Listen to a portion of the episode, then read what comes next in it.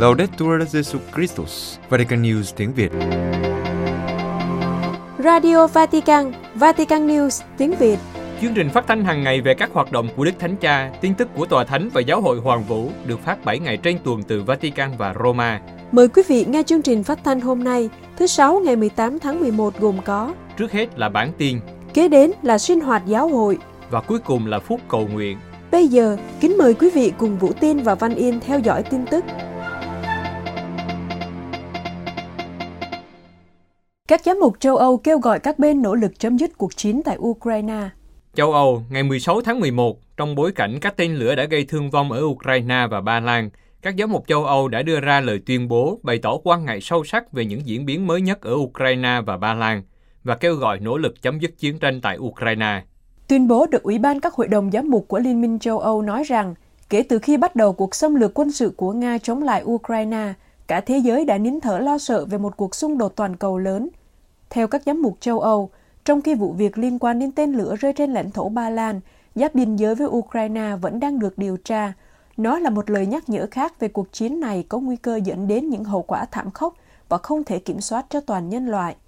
Trong khi nói rằng các cuộc tấn công tàn bạo gần đây của Nga vào các thành phố và cơ sở hạ tầng dân sự ở Ukraine là một sự vi phạm trắng trợn luật pháp quốc tế và cả vụ việc ở Ba Lan, các giám mục châu Âu muốn gửi lời cầu nguyện cho các nạn nhân và gửi lời chia buồn đến gia đình họ, đồng thời thể hiện sự gần gũi với những người dân ở Ukraine không được tiếp cận với các dịch vụ cơ bản, bao gồm cả nước và điện. Cần làm điều gì để cuối cùng có thể chấm dứt sự điên cuồng của chiến tranh? Các giám mục châu Âu kêu gọi tất cả các bên làm việc tích cực để không leo thang chiến tranh, và đặc biệt là Liên minh châu Âu, đẩy mạnh các nỗ lực ngoại giao và tiếp tục tham gia tích cực để ngăn chặn vòng xoáy bạo lực này. Các giám mục châu Âu cũng hiệp với những lời kêu gọi của Đức Thánh Cha và Tòa Thánh, cũng như của tất cả những người thiện trí trên toàn thế giới, nhắc lại lời kêu gọi các nhà chức trách Nga ngay lập tức đình chỉ các hoạt động thù địch và kêu gọi tất cả các bên hãy mở lòng ra với sự giúp đỡ của cộng đồng quốc tế để đàm phán về các vấn đề nghiêm túc cho một nền hòa bình công bằng để hướng tới một giải pháp cho cuộc xung đột, tôn trọng luật pháp quốc tế và sự toàn vẹn lãnh thổ của Ukraine.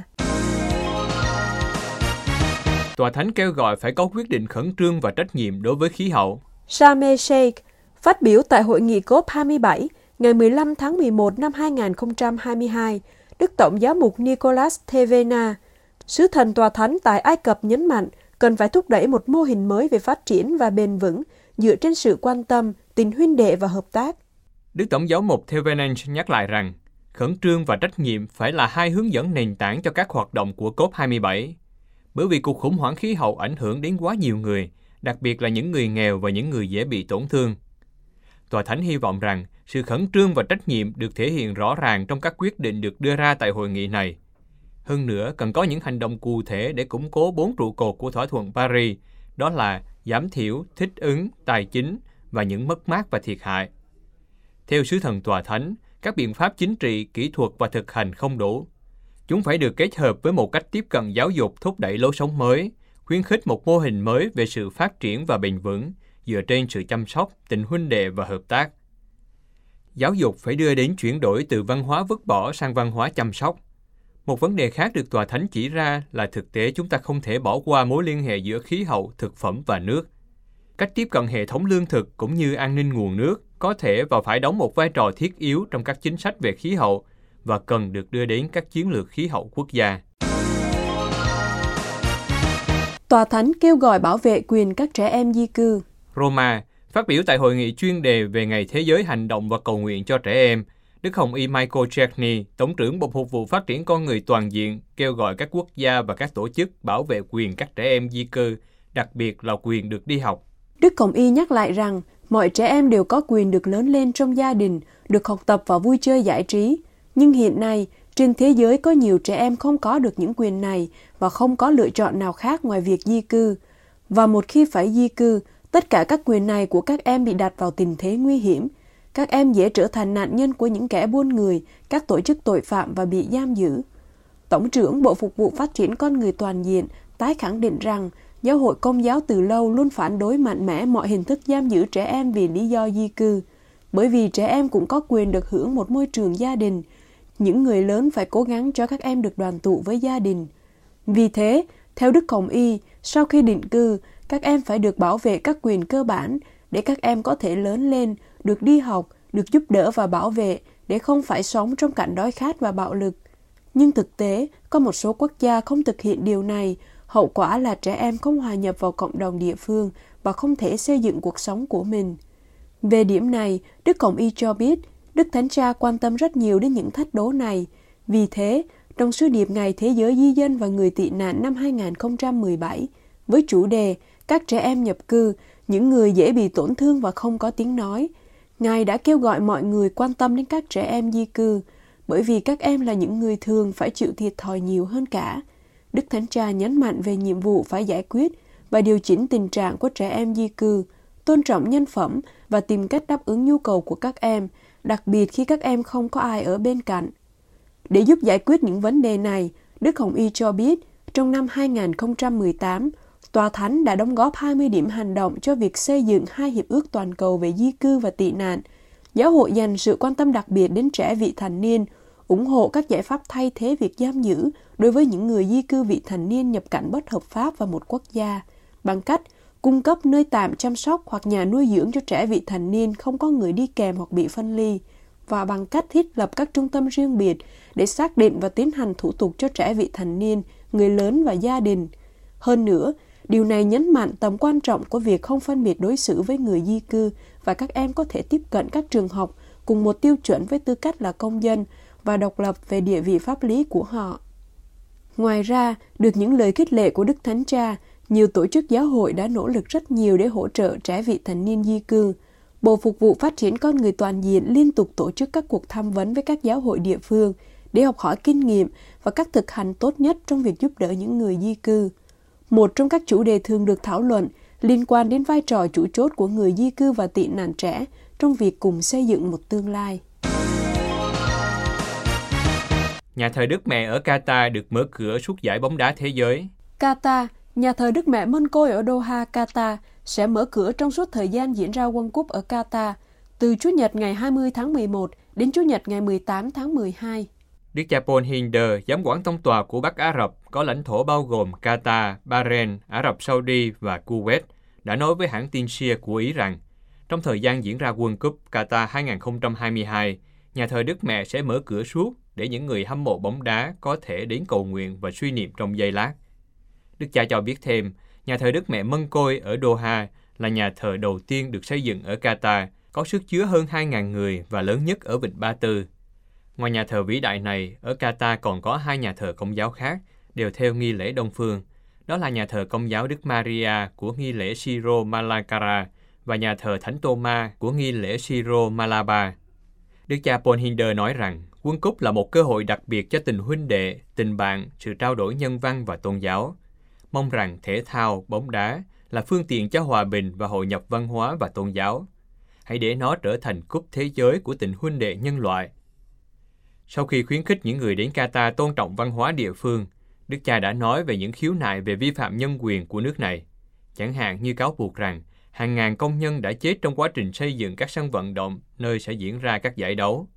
Ngài nói, tôi nghĩ rằng những sự kiện như World Cup không còn bền vững trong tương lai. Từ những gì đã được đọc, việc quyết định trao quyền tổ chức World Cup cho Qatar là có vấn đề. Tuy nhiên, Đức cha cũng cho biết, Qatar đã đạt được những bước tiến to lớn trong lĩnh vực tôn trọng các quyền tự do tôn giáo. Ngài nói, chỉ 25 năm trước, ở Qatar, chúng tôi không có nhà thờ và có những người ném đá và những thứ khác vào chúng tôi, những Kitô hữu đang tụ họp cầu nguyện và cử hành các bí tích. Ngày nay điều này không xảy ra nhờ các hành động của chính phủ. Điều này cũng có nghĩa là có sự tiến bộ về vấn đề nhân quyền, các tiêu chuẩn xã hội và lao động. Chuông nhà thờ chính tòa Mosul lần đầu tiên vang lên kể từ khi IS chiếm đóng. Iraq, hôm Chủ nhật ngày 13 tháng 11, lần đầu tiên sau 8 năm, một chuông nhà thờ được một gia đình Hồi giáo cất giấu trong thời gian nhà nước Hồi giáo chiếm đóng ở Mosul đã vang lên ở nhà thờ Thánh Phaolô của giáo hội Công giáo Kande. Các Kitô hữu từ khắp bình nguyên Ninive của Iraq đã đến nhà thờ chính tòa để tham dự nghi lễ rung chuông và phụng vụ thánh. Đức Tổng giám mục Najib Mikhail, Tổng giám mục Công giáo Kande của Mosul và Accra, đã dẫn đầu một cuộc rước đến hang đá Đức Trinh Nữ Maria, bổn mạng của Mosul, trong sân nhà thờ trước khi rung chuông theo nghi thức.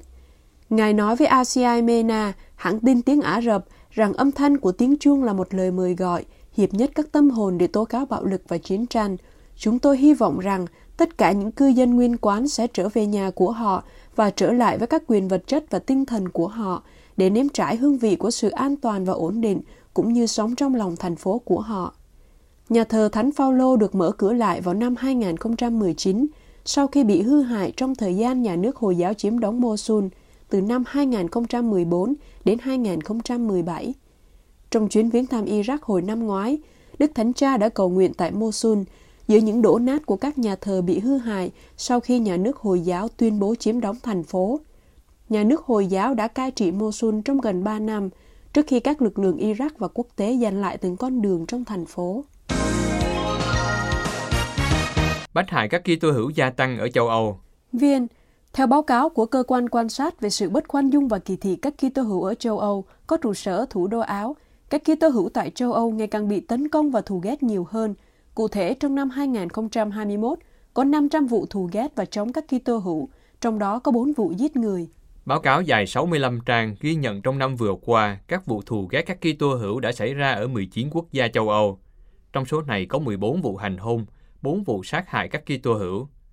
Trong số 500 vụ thù ghét chống lại các Kitô hữu được báo cáo trong năm 2021, khoảng 300 trường hợp là hành vi phá hoại như vẽ bậy, phá hoại tài sản, xúc phạm, vân vân. Ngoài ra còn có 80 trường hợp trộm cắp đồ vật và tài liệu của nhà thờ, có 60 vụ đốt phá các nơi thờ phượng. Theo báo cáo, do chỉ quan tâm đến các nhóm tôn giáo thiểu số, nên dân chúng dững dưng với các vụ thù ghét Kitô hữu và các phương tiện truyền thông cũng không đưa tin nhiều về các trường hợp này. Họ cho rằng các Kitô hữu không thể bị phân biệt đối xử vì họ là số đông. Ví dụ, rất ít người nhận ra hai cuộc rước ở Pháp là đích nhắm của các cuộc tấn công trực tiếp. Lần thứ nhất vào tháng 5 bởi một nhóm các nhà hoạt động cánh tả và lần thứ hai vào tháng 12, với lần này nhân vật chính là một nhóm các phần tử Hồi giáo cực đoan. Vào tháng 8, một nhà giảng thuyết Kitô đã bị cảnh sát tra vấn vì đọc to kinh thánh với giọng bình tĩnh bên ngoài một nhà ga xe lửa ở London. Và đó không phải là một trường hợp cá biệt. Nhiều lần trong năm 2021, những người rao giảng công khai ở Anh đã bị bắt hoặc thậm chí bị sách nhiễu vì rao giảng các giá trị Kitô. Về quyền phản đối lương tâm, báo cáo đưa ra trường hợp liên quan đến hai nữ hộ sinh ở Thụy Điển đã sử dụng quyền tự do lương tâm để từ chối hỗ trợ phá thai và vì lý do này họ không được tiếp tục làm việc. Tòa án Nhân quyền châu Âu đã bác bỏ vụ kiện, tạo tiền lệ cho các vụ việc trong tương lai. Đặc biệt, cơ quan quan sát lưu ý rằng, trong các bài báo, Kitô giáo đã được mô tả như là một hệ tư tưởng nguy hiểm và các Kitô hữu bị gọi là những người cuồng tín tôn giáo ngu ngốc. Thực tế, một chính trị Tây Ban Nha đã mô tả một cuộc rước công giáo là một sự kiện Taliban. Báo cáo giải thích rằng, luật về diễn văn thù ghét với các quy định không rõ ràng và luật trật tự công cộng đã làm suy yếu quyền tự do ngôn luận. Các phương tiện truyền thông và các nhóm chính trị Kitô ngày càng phải tuân theo các định kiến. Các tổ chức Kitô bị loại trừ trên các nền tảng truyền thông xã hội, nơi lại được phép lăng mạ và phát ngôn bạo lực chống lại các Kitô hữu. Quý vị vừa theo dõi bản tin ngày 18 tháng 11 của Vatican News tiếng Việt. Vatican News tiếng Việt. Chuyên mục Sinh hoạt giáo hội. Sứ điệp Ngày Quốc gia vì sự sống lần thứ 45 của Hội đồng Giáo mục Ý Ngày Quốc gia vì sự sống lần thứ 45 ở Ý sẽ được cử hành vào ngày 5 tháng 2 năm 2023. Để chuẩn bị cho sự kiện quan trọng này, Hội đồng Giám mục Ý đã cho công bố sứ điệp với chủ đề Cái chết không bao giờ là một giải pháp, dựa theo ánh sáng của lời Chúa trong sách khôn ngoan. Chúa đã sáng tạo muôn loài cho chúng hiện hữu. Mọi loài thọ tạo trên thế giới đều hữu ích cho sinh linh, chẳng loài nào mang độc chất hủy hoại. Sứ điệp gồm 5 số, nội dung liên quan đến văn hóa, bảo vệ sự sống. Số đầu tiên có tựa đề Lan truyền văn hóa sự chết. Các giám mục nhận định, trong thời đại chúng ta, khi sự hiện hữu trở nên phức tạp và đòi hỏi nhiều cố gắng, khi dường như thử thách không thể vượt qua và gánh nặng không thể chịu đựng được, người ta càng đi đến một giải pháp bi thảm, cái chết. Các giám mục nhấn mạnh rằng, mặc dù như thế, mỗi con người và hoàn cảnh phải được tôn trọng, với cái nhìn đầy cảm thông và lòng thương xót bắt nguồn từ tin mừng. Thực tế, chúng ta nhận ra rằng một số quyết định nảy sinh trong điều kiện cô đơn, thiếu sự quan tâm, sợ hãi khi đối diện với những điều chưa biết. Đó là mầu nhiệm sự giữ, làm cho mọi người khiếp sợ, cả những người tin và không tin. Tuy nhiên, điều này không loại bỏ mối lo ngại nảy sinh khi thấy rằng việc làm cho chết dần đang trở thành một phản ứng nhanh chóng, kinh tế và có sẵn đối với mọi loạt các vấn đề cá nhân và xã hội. Hơn thế nữa, đằng sau giải pháp này, người ta có thể nhận ra những lợi ích kinh tế quan trọng và những hệ tư tưởng loan truyền cho đó là hợp lý và chắc ẩn, trong khi hoàn toàn không phải như vậy. Các vị mục tử đưa ra một số hoàn cảnh thực tế. Khi tôi không thể nuôi một người con mà tôi không muốn, khi tôi biết người con này sẽ bị tật bẩm sinh, hoặc tôi nghĩ rằng con tôi sẽ hạn chế tự do của tôi, hoặc làm cho tính mạng của tôi nguy hiểm. Giải pháp thường là phá thai. Khi tôi không thể chịu đựng được bệnh tật, khi tôi cô đơn, mất hy vọng, khi tôi thiếu sự chăm sóc giảm nhẹ, khi tôi không thể chịu đựng được trong lúc chứng kiến người thân đau khổ. Lối thoát có thể là cái chết êm dịu hoặc trợ từ. Khi tương quan với đối tác trở nên khó khăn vì không đáp ứng mong đợi của tôi, thì kết quả đôi khi là bạo lực, giết người yêu thương, đến cả trẻ em cũng phải hứng chịu. Khi điều xấu của cuộc sống trở nên không thể chịu đựng nổi và dường như không có ai có thể vượt qua bức tường cô đơn, người ta thường quyết định tự kết liễu cuộc đời. Khi chào đón và hòa nhập những người chạy trốn chiến tranh hoặc khốn khổ, dẫn đến các vấn đề kinh tế, văn hóa, xã hội, thì người ta thích phó mặc những người này cho số phận, kết án họ bằng một cái chết oan uổng. Khi những lý do xung đột giữa các dân tộc ngày càng gay gắt, thì những người cầm quyền và những thương gia của cái chết ngày càng đề xuất giải pháp chiến tranh, lựa chọn và tuyên truyền ngôn ngữ tàn khốc của vũ khí, trước tiên cho lợi ích của họ. Như thế, từ từ văn hóa sự chết lan tràn và lây nhiễm chúng ta. Số 2. Vì một văn hóa sự sống Đi từ thực tế coi thường sự sống, văn hóa sự chết, Hội đồng giám mục ý đề nghị hướng tới văn hóa sự sống. Các giám mục giải thích rằng Chúa chịu đóng đinh và phục sinh chỉ ra cho chúng ta một con đường khác.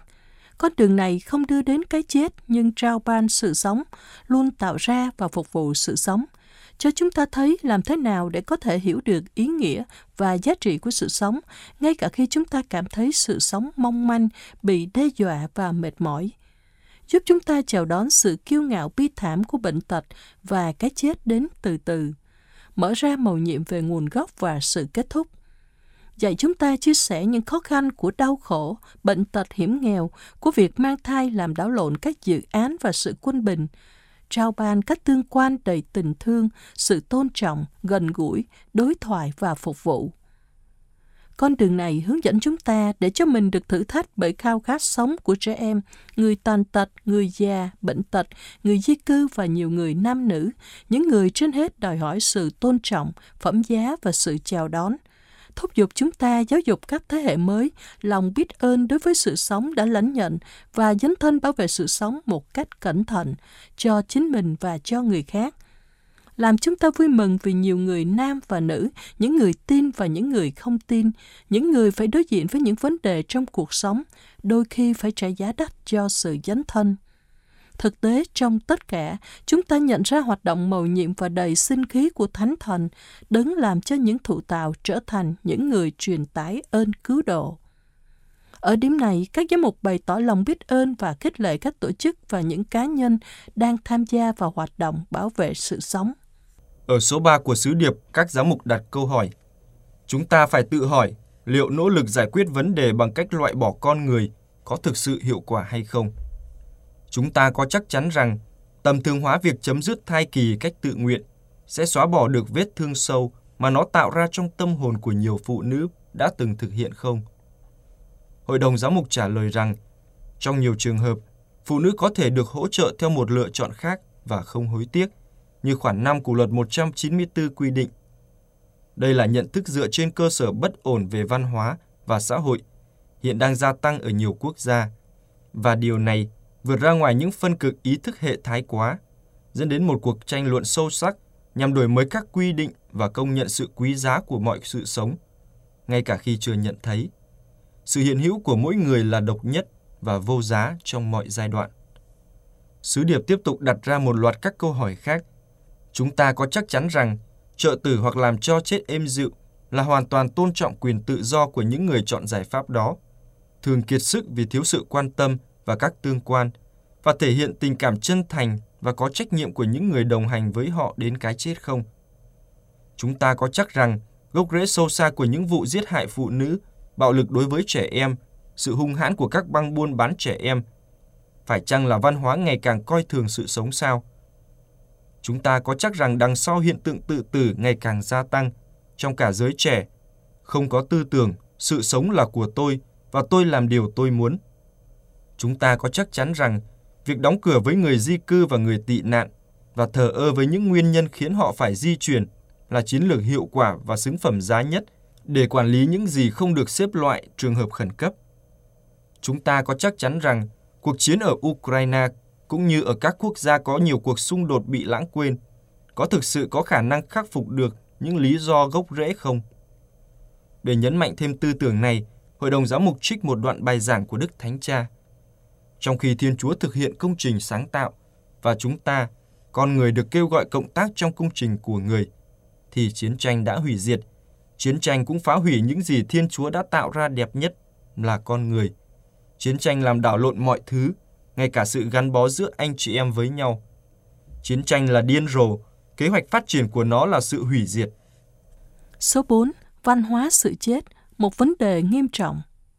Các giám mục viết tiếp số 4 với những lời nhấn mạnh, làm cho chết như một giải pháp đặt ra một vấn đề nghiêm túc về đạo đức vì nó đặt ra câu hỏi về giá trị của sự sống và của con người niềm tin cơ bản vào sự sống và vào, vào sự tốt đẹp của nó đối với những người có đức tin, thúc đẩy ý thức khả năng và giá trị của mọi điều kiện hiện hữu, bị thay thế bằng sự kiêu ngạo khi đánh giá một sự sống, thậm chí là của chính mình, có đáng sống hay không khi cho rằng mình có quyền chấm dứt nó.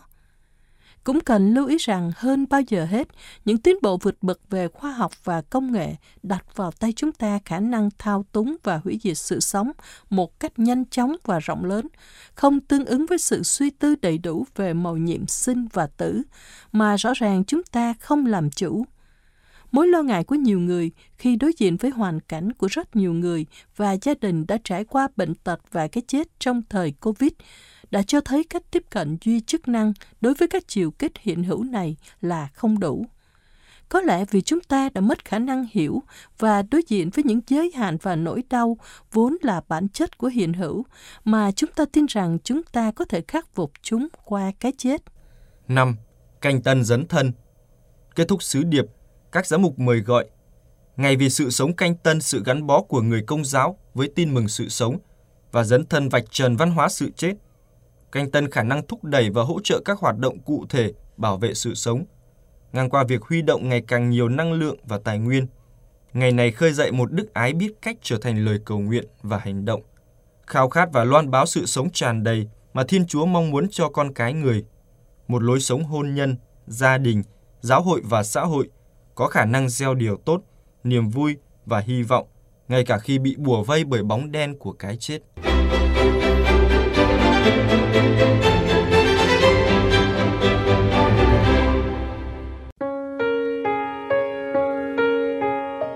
Vatican News tiếng Việt Chuyên mục Phút Cầu Nguyện Xin cho người trẻ theo gương mẹ Maria chia sẻ niềm vui và phục vụ.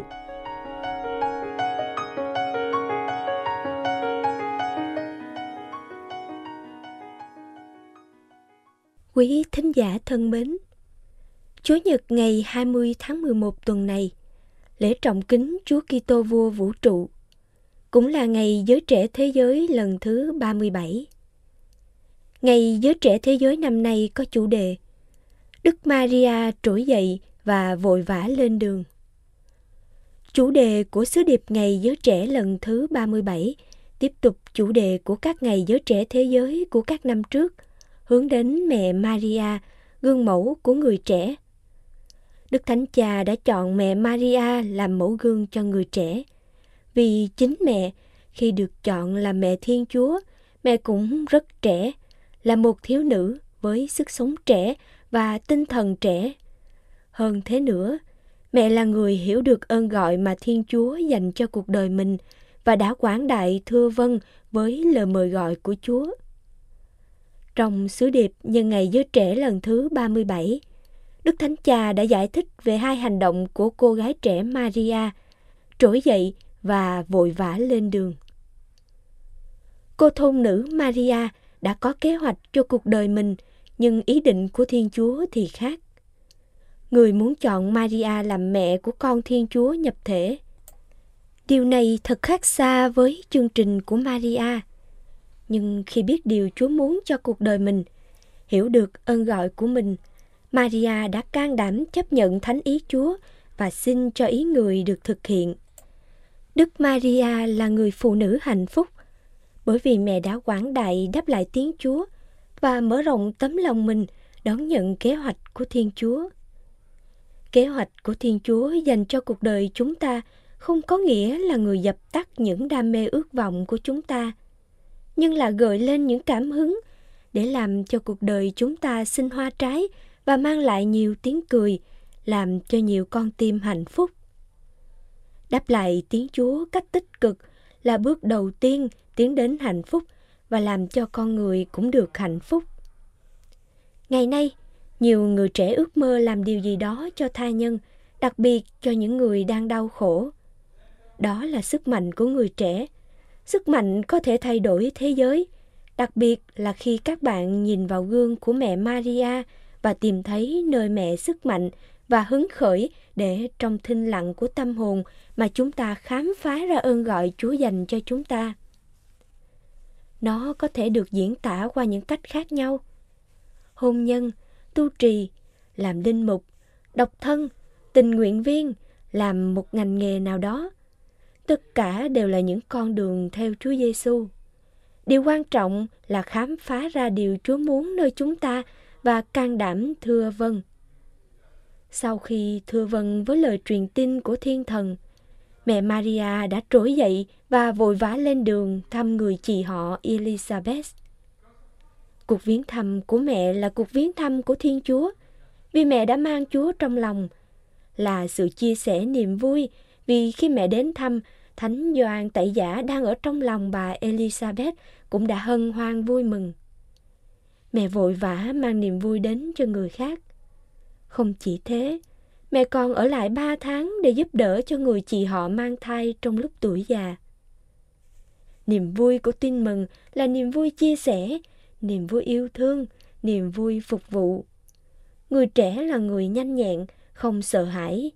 Như Thánh Gioan Tông Đồ được thu hút bởi tin vui Chúa Phục sinh đã nhanh nhẹn chạy đến mồ. Người trẻ được mời gọi đem niềm vui tin mừng cho tha nhân qua sự phục vụ yêu thương vô vị lợi như Chúa Giêsu, như mẹ Maria. Như qua sự hiện diện của mẹ Maria, bà Elizabeth và Gioan Tẩy Giả nhận ra sự hiện diện của Chúa. Thì qua những người trẻ, thế giới nhận ra tình thương, lòng quảng đại, lòng thương xót. Đó là những nét đẹp của tin mừng, là chân dung của Thiên Chúa tình yêu. Chúng ta hãy cầu nguyện để các bạn trẻ trên toàn thế giới hăng say đem tin mừng đến cho thế giới qua sự hiện diện tươi trẻ, năng động, qua sự phục vụ hăng say, qua đời sống thanh sạch công bình. Xin cho các bạn trẻ biết dám thưa lại lời của mẹ Maria. Này con là nữ tỳ của Chúa, xin hãy thực hiện cho con theo lời Chúa và trỗi dậy vội vã lên đường. Xin cho các bạn trẻ sẽ là những thừa sai của Chúa, mang lời và sứ điệp của người. Như mẹ Maria sẵn sàng lên đường, các bạn cũng được mời gọi lên đường với tình yêu. Như là người môn đề trẻ, xin cho các bạn trẻ làm chứng cho Chúa trên khắp thế giới với niềm vui, đức tin và ơn gọi. Xin cho họ đừng sợ mang tình yêu của Chúa nhưng dám dấn thân như mẹ Maria. Chúng ta cũng cầu nguyện cho những người trẻ đang lưỡng lự trong cuộc sống, chưa tìm được lý tưởng cho cuộc đời mình. Đang để cho tuổi trẻ quý giá của họ trôi qua cách vô ích, thậm chí là trong lầm đường lạc lối. Xin cho họ tìm được sự đồng hành của những bạn trẻ khác, của gia đình, của những người có trách nhiệm, của giáo hội, để họ có thể sử dụng sự nhiệt huyết, nhanh nhẹn, dấn thân của người trẻ để xây dựng cuộc đời mình và xây dựng giáo hội. Xin mẹ Maria, cô thôn nữ thành Nazareth đã biết lắng nghe và đáp lại tiếng Chúa, giúp cho các bạn trẻ nhận ra được tiếng Chúa mời gọi và ơn gọi của họ. Amen.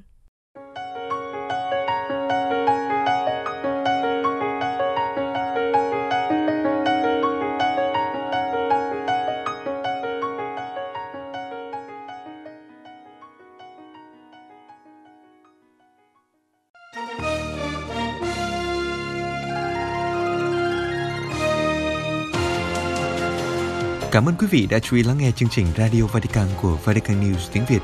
Xin Thiên Chúa chúc lành cho quý vị và toàn gia quyến. Laudetur Jesu Christus, ngợi khen Chúa Giêsu Kitô.